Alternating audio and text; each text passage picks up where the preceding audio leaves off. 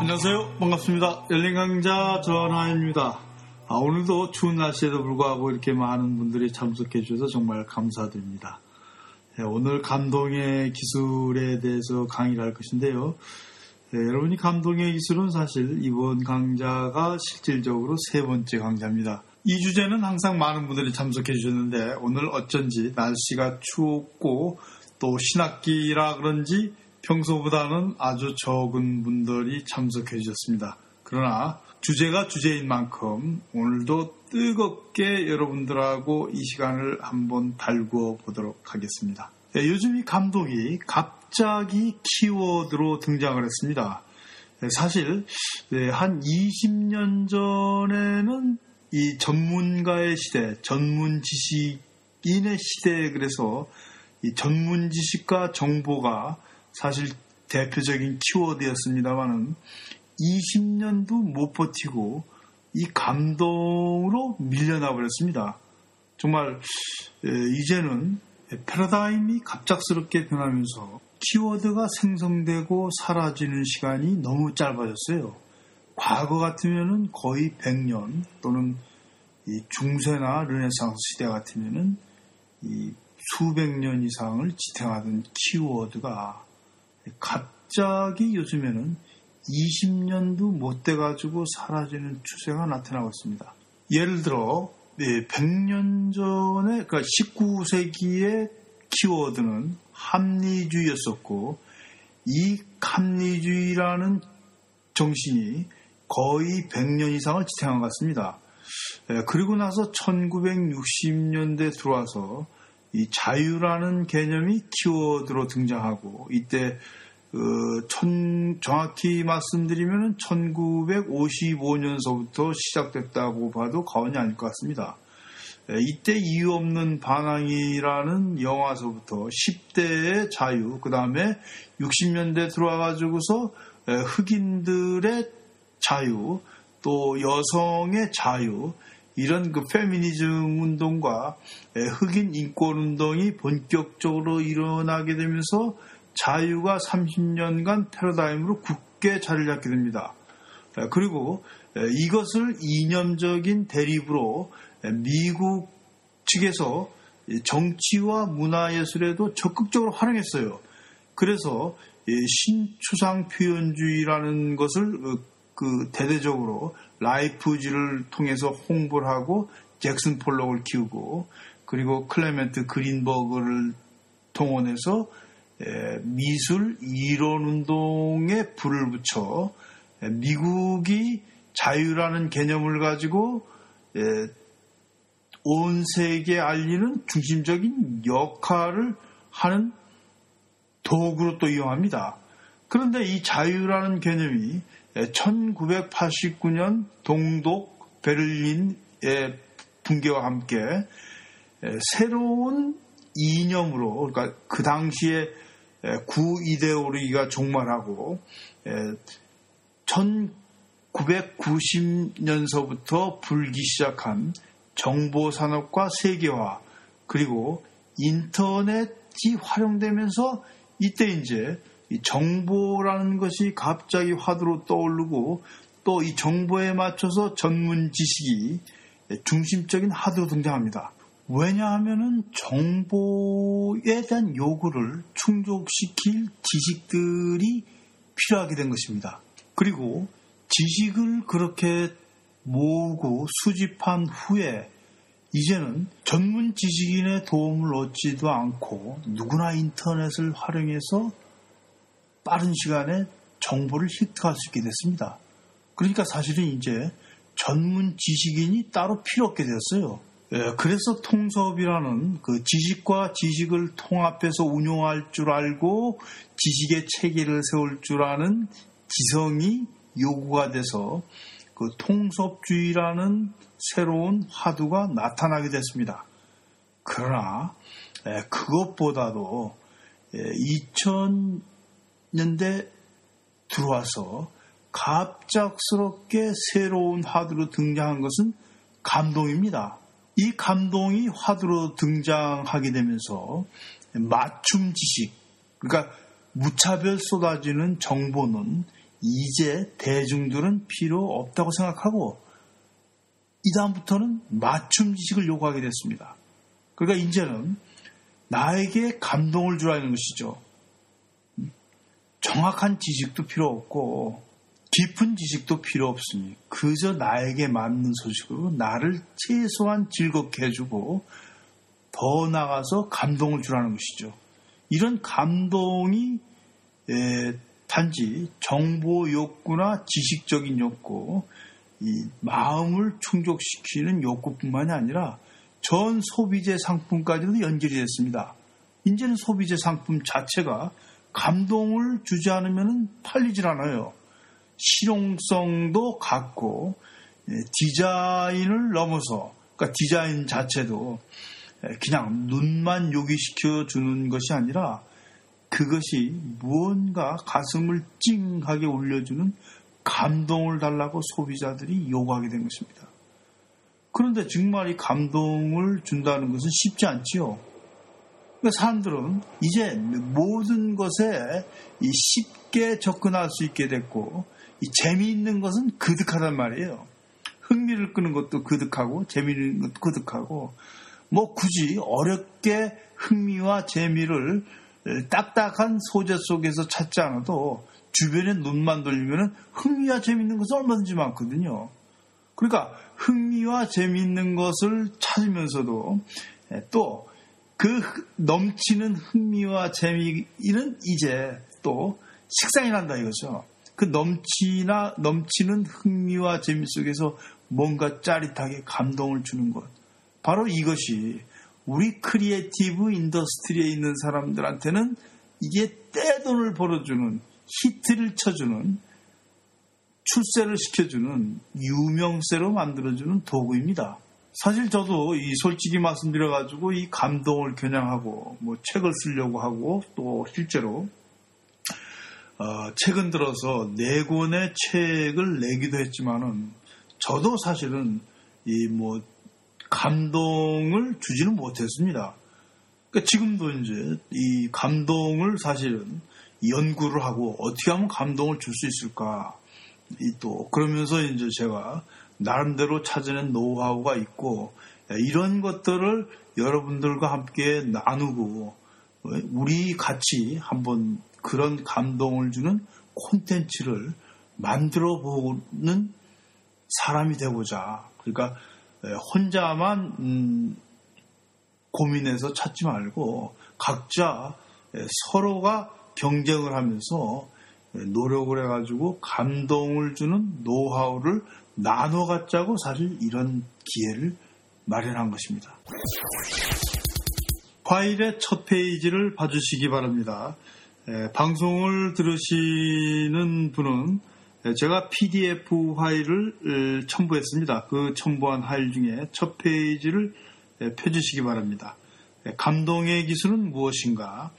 감동의 기술을 익히기 전에 반드시 알아야 할 상황은 무엇인가 한번 생각해 봅시다. 제가 주부들이나 그 여성분들한테 이런 질문을 자주 합니다. 요리를 잘하려면은 어떻게 해야 됩니까? 그러니까 아주 맛있는 음식을 만들면은 어떻게 해야 됩니까? 하고 질문하면은 대부분의 주부들은 뭐라고 말씀하시냐면은 신선한 재료를 써야 된다. 또 손맛이 있어야 된다. 양념을 잘해야 된다. 이렇게 말씀하십니다. 그런데 이거 이게 아닙니다. 양념을 아무리 잘해도 또 아무리 신선한 재료라도 손맛이 좋아도 그것을 먹는 사람의 식성에 맞지 않으면 그 음식은 맛이 없는 음식이 되어버리고 맙니다. 그러니까 사실은 아주 맛있는 음식을 만들기 위해서는 제일 먼저 해야 될 것이 그 사람의 식성을 파악하는 일입니다. 음식을 짜게 먹느냐, 싱겁게 먹느냐, 생선을 좋아하느냐, 육식을 좋아하느냐, 안 그러면 야채를 좋아하느냐. 그러니까 사실은 식성을 알고 식성에 파악하는 요리를 만들게 된다 그러면은 정말 맛있는 요리가 되고 때로는 감동을 준다 이것이죠. 그러니까 결국 감동의 기술을 익히기 전에 반드시 알아야 될 것은 누구에게 감동을 줄 것인가 아, 그 대상에 대해서 알아야 됩니다. 그 대상에 대해서 알고 난 다음에는 또 반드시 그 사람이 속한 사회, 어떤 사회에 살고 있는가, 사회가 어떤 사회인가를 알아야 됩니다. 아, 이게 기본이고 중요한 일입니다.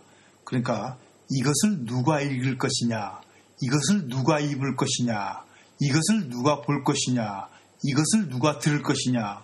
그러니까 자기가 하고 있는 콘텐츠, 음악이냐, 무용이냐, 영화냐, 그 다음에 책이냐.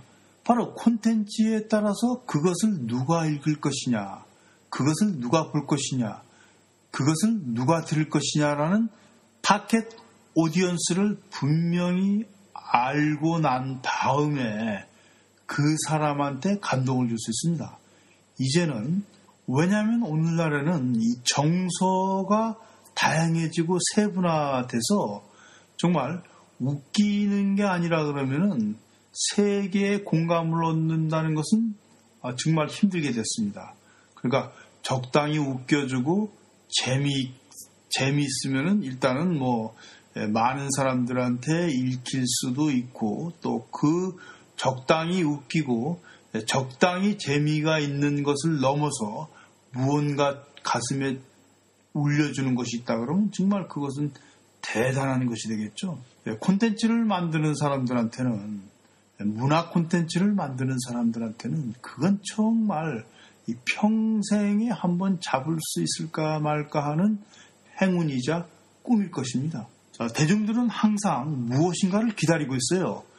무엇인가 이 답답하고 암울한 사회일수록 무엇이 나타나가지고 나를 좀 진짜 가슴을 찡하게 해주라고 기다리고 있을 때 진짜 누군가 아, 구세주 같이 나타나서 새로운 흥미거리를 풀어놓기를 기대하죠.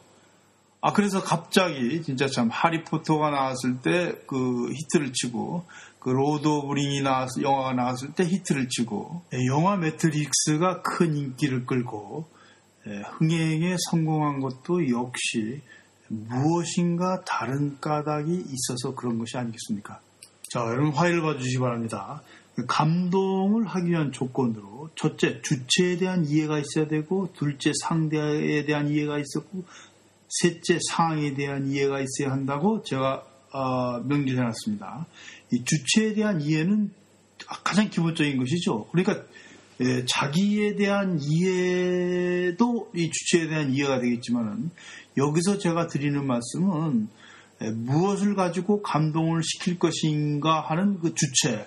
그러니까 예를 들어서 예, 패션 디자이너한테는 의상이 그 주체가 되는 것이고 예, 문학가나 저술가한테는 책이 주체가 되는 것이고 그리고 영상 제작자한테는 영화가 주체가 되는 것이고 예, 뮤지컬이나 예, 또 공연 전문가들한테는 이 공연하는 작품이 주체가 됩니다. 그러니까 주체를 잘 이해하고 우선은 잘 만들어야 되죠. 밀도 있게 주체를 잘 만들어야 되니까 당연 주체에 대한 이해가 제일 필요합니다. 뭐 히트라는 것은 그냥 쳐지는 것도 아니고 감동이라는 것은 뭐 그냥 주어지는 것이 절대 아니죠. 예, 일단은 내용을 잘 만들어야 됩니다. 그것이 제일 첫 번째 조건이죠. 아, 그 다음에 이제 누구한테 줄 것이냐. 에, 예, 결국 누구한테 줄 것이냐에 따라서 표현 방법이 달라지겠죠. 그 다음에 거기서 사용하는 언어가 달라지겠고 또 이 색을 많이 쓴다 그러면 색깔이 달라지는 것이고 상대에 대한 결국 이해를 해야 되고 그 다음에 또 상대에 대한 이해를 하고 만약에 주체에 대한 이해를 한다 그래도 세 번째 상황에 대한 이해를 하지 못한다 그러면 절대로 히트를 칠 수가 없습니다.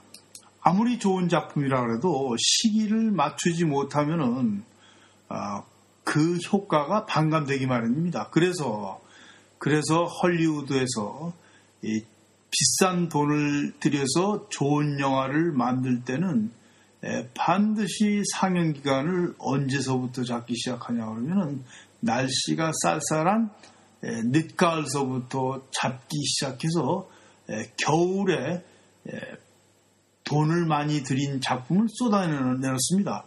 왜 그러냐 그러면 여름에는 영화관을 잘 안 가죠.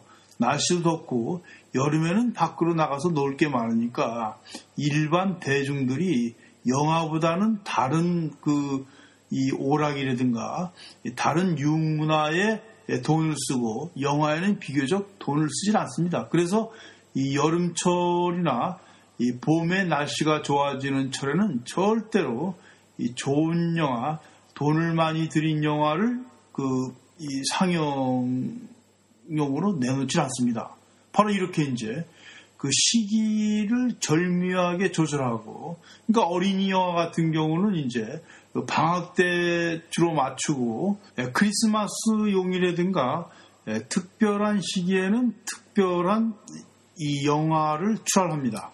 네, 패션은 말할 것도 없고요. 뭐 책 같은 경우도 역시 그 시기에 따라서 예, 뭐 여름에 뜨거운 여름에 그 책을 읽는 사람들은 별로 없으니까요. 이런 어떤 계절하고의 관계도 있지만 또 정치적인 상황 같은 경우 일례를 들어서 세계가 불황에 빠지면은 심각한 불황에 빠지면은 사람들은 책 같은 경우 예를 들어서 문화책이나 영화 같은 경우는 이 고통을 주제로 한 주제를 선택하는 경우가 많습니다. 그러나 참 재미있게 돼 있죠. 이 의상 같은 경우도 정반대거든요. 네, 의상 같은 경우는 그 자기 있는 고통을 네, 자기가 겪고 있는 어떤 불황이나 이 자기가 겪고 있는 어떤 경제적인 상황을 표현하는 의상을 입지 않고 거꾸로 화려하거나 우아한 것을 입습니다. 그러니까 이 참, 이, 이 같은 이 creative industry에서 나오는 콘텐츠라 그래도 어떤 것은 불황에 히트를 치고 어떤 것은 불황에 히트를 치지 않습니다. 그러니까 바로 이런 어떤 상황에 대한 인식 같은 경우를 철저하게 해야겠죠. 예, 어떤 분들은 뭐, 이 주체에 대한 이해, 상대에 대한 이해, 뭐 상황에 대한 이해 같은 것이 없어도 동물적인 감각으로 정말 그 뛰어나게 활동하는 예, 그런 분들도 계십니다. 그러나 그런 분들은 천재들의 이야기고 사실 뭐 저같이 예, 보통 사람들은 이렇게 정말 예, 열심히 공부하고 열심히 무엇인가를 확인해서 해야지만은 버틸 수가 있을 것 같습니다. 여러분 또 한 가지 조심해야 될 것은 예, 아름다움에 대한 진실을 알아야 합니다. 그런데 이상하게도 한국 남자들 예, 특히 저한테 수업을 받은 분들은 뭐 대부분의 대학원 이상의 수업을 그러니까 대학원 이상의 학력을 가지신 분들이 대부분인데 대부분의 분들이 아름다움 그러면은요 눈으로 보는 것만을 생각합니다. 그러니까 눈으로 보는 대상 속에 아름다움이 있다고만 생각해요. 아, 정말 이건 무서운 착각이죠. 왜냐하면 눈으로 아름다움을 느끼는 것이 아니라 사실은 눈은 그냥 감각기관에 지나지 않을 뿐이고 아름다움을 느끼는 것은 머리입니다. 우리 뇌죠, 뇌. 뇌, 뭐, 이 뇌라는 것을 뇌 작용 중에서 감성적인 측면이라서 우리는 아름다움을 가슴으로 느낀다고 합니다. 보통 마음으로 느낀다고 하는 까닭이 내가 가진 부분에서 이성보다는 이 감정적인 부분, 정서적인 부분을 자극하기 때문에 우리는 가슴을 울린다, 마음을 찡하게 한다 이렇게 표현하는 것이죠. 정말 눈이라는 것은 아무것도 아니거든요. 또 그러니까 눈으로 아름다움을 느끼는 것이라고 착각을 하게 되면서 아름다움이라는 개념을 예쁘다는 것으로 한정시킵니다. 그러니까 이제 사실은 아름다움이라는 말 자체가요. 한글의 원형이 한 아름답다. 나를 그득하게 채워준다. 않으면은 큰 아름답다라 그래도 한아름이다라 그래가지고 사실은 꽉 차 있다라는 그런 기분을 줘서 아름답다라고 하는 것이거든요. 또 한문에서 미를 상징하는 그 한문의 미 자체가 원래 양이라는 그 양과 큰 대자가 합쳐져서 큰 양이라는 뜻이죠. 왜 그러냐 그러면 중국 고대사에서 항상 제물로 양을 바치 고 또 양을 사실은 식용으로 주로 했는데 큰 양이 작은 양이 아니라 큰 양은 굉장히 사람을 기쁘게 하고 그 양이 사람을 흐뭇하게 한다 그래가지고 그 큰 양 그 이를 밑자로 쓰고 그러고 아름다움을 형상하는 대표적인 것이 된 것입니다. 그러니까 아름다움이라는 것은 눈으로 보는 예쁜 것이 아니라 우리 마음을 흡족하게 하는 것이라는 얘기죠. 그러니까 음식을 먹을 때도 우리 마음을 흡족하게 하면 우리가 아름다움을 느끼는 것이고 또 그 음악을 들을 때도 우리 마음을 흡족하게 하면 또 아름다움을 느끼는 것이고 또 책을 읽을 때도 우리가 감동을 느끼면 또 아름다움을 느끼는 것입니다. 그러니까 아름다움에 대한 명확한 인식을 하고 있어야지만 왜 그러냐면은 우선은 아름다움을 느끼는 것이 바로 이 공감을 넘어서 그러니까 똑같은 지은이가 표현하려고 하는 감정을 독자나 또는 이 청중이나 또는 관객이 받아들이고 나서 그러고 나서 아 정말 좋다 마음을 흡족하게 일단 하고 그 흡족한 마음이 빵 터질 때 그때 바로서 감동이 일어나는 것이거든요. 만약에 감동을 줄 수 있는 사람이라 그러면은 예, 삶은 정말 행복할 겁니다. 단지 예, 뭐 굳이 콘텐츠를 만들고 책을 쓰지 않고 또 다른 뭐 예술 작업에 종사하지 않아도 자기의 삶을 감동으로 만들 수 있다 그러면은 자기의 삶도 행복할 뿐더러 주변 사람들한테도 항상 행복하게 해줄 수 있죠. 그러니까 사실은 우리 평범한 보통 사람들 같은 경우는 이 뭐 다른 것을 만들기 위한 것이 아니라 이 감동을 주는 원리를 알아서 우리 일상생활 속에서 구현할 수 있다 그러면은 이거는 또 행복의 길입니다. 여러분들이 굳이 어떤 예술적인 작품을 만들어서 감동을 주기 위해서 이 감동의 기술을 배워야 될 것이 아니라 우리 일상을 행복하게 하고 나를 행복하기 위해서 감동의 기술을 익히실 기회를 갖기를 진심으로 바랍니다. 자, 그러면은 다음 2부에서 이 감동의 기술을 어떻게 적용시키고 감동의 기술을 어떻게 익혀야 될 것인가 구체적으로 다시 말씀을 드리도록 하겠습니다. 자, 감사합니다. 전하연이었습니다.